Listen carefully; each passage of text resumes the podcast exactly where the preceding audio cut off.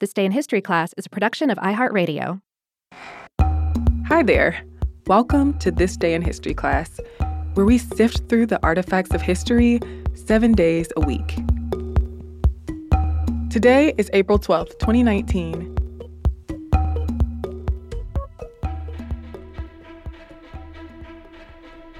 The day was April 12th, 1961.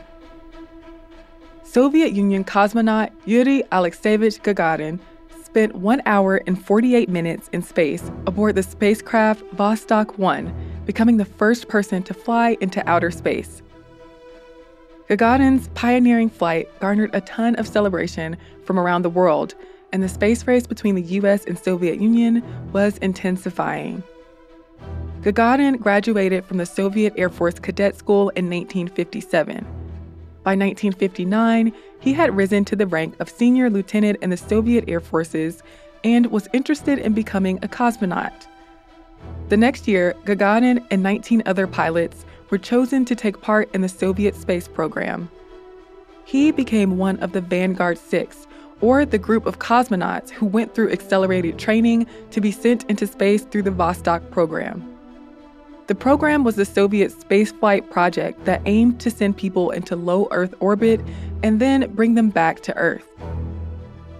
After Gagarin and the other candidates endured training for the spaceflight and experiments that tested their preparedness and endurance, it was determined that Gagarin and his colleague German Titov were the best candidates for the first trip into space, since they were short and the spacecraft's cockpit was tiny. In the end, Gagarin beat out Titov when he was slated to make the first human flight in space. Many of Gagarin's peers believed he should be the first to venture into space, and a doctor who evaluated him said he was modest, had quick reactions, and appeared to understand life better than a lot of his friends. Launches that sent dogs, mice, insects, guinea pigs, and other organisms into space in 1960 and 1961 were successful the last uncrewed test mission in late March of 1961 sent a mannequin and a dog named Zvezdochka. It was completely successful, so the Soviet Union decided to move forward with the crewed mission. Just before he took off, Gagarin joked about having enough moonshine to go with the sausage he was given to eat once he got back to Earth. At 9:07 a.m. Moscow time on April 12, 1961, the Vostok 1 spacecraft carrying Gagarin blasted off from a launch complex called Baikonur Cosmodrome. As it lifted off, 27-year-old Gagarin yelled "Poyekhali," translated to English as "Let's go." Gagarin could not do much aboard the spacecraft, as much of the craft's operations were controlled from the ground. He had a manual override code and there were provisions on the spacecraft in case a malfunction caused him to have to stay in space longer. But his single orbit around the Earth was uneventful. In the nearly two hours that he was in flight, the Vostok 1 reached a maximum height of 203 miles. Gagarin ejected himself before the spacecraft landed, as the descent module and service module failed to separate properly, and the spacecraft did not have a safe landing system.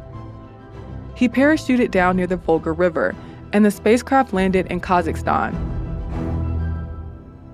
The Soviets falsified his flight record and didn't say that he ejected until 1971, since the World Air Sports Federation said pilots had to land with their spacecraft for the trip to count as a spaceflight. Later, after some controversy over Gagarin and his fellow cosmonaut Titov's ejections, the World Air Sports Federation switched the parameters that defined spaceflight and decided to honor their feats. Still, the world recognized Gagarin as the first person to travel into space and to orbit Earth. When Gagarin touched down on the planet, he became a celebrity and traveled around the world promoting his accomplishment.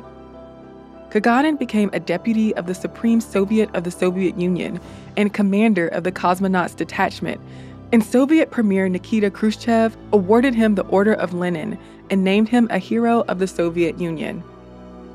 Alan Shepard became the first American in space on May 5, 1961, but a U.S. astronaut didn't orbit the Earth until John Glenn did so in February 1962. Since Gagarin was now a celebrated figure, the Soviets did not want to risk sending him back into space. And all the touring and fame led to a drinking problem for Gagarin. He did continue to make test flights for the Air Force and trained other cosmonauts, though. In 1968, Gagarin and a flight instructor were killed while test piloting a jet fighter aircraft. He was survived by a wife and two daughters. Soon, the US and Soviet Union space exploration rivalry turned into a collaboration, and April 12th is now known as Cosmonautics Day in Russia and other former Soviet states. And the United Nations General Assembly has declared it the International Day of Human Spaceflight. I'm Eves Jeffcoat, and hopefully you know a little more about history today than you did yesterday. If there's something that I missed in an episode, you can share it with everybody else on Twitter, Instagram, or Facebook at TDIHC Podcast. Thanks for listening today, and we'll see you again tomorrow.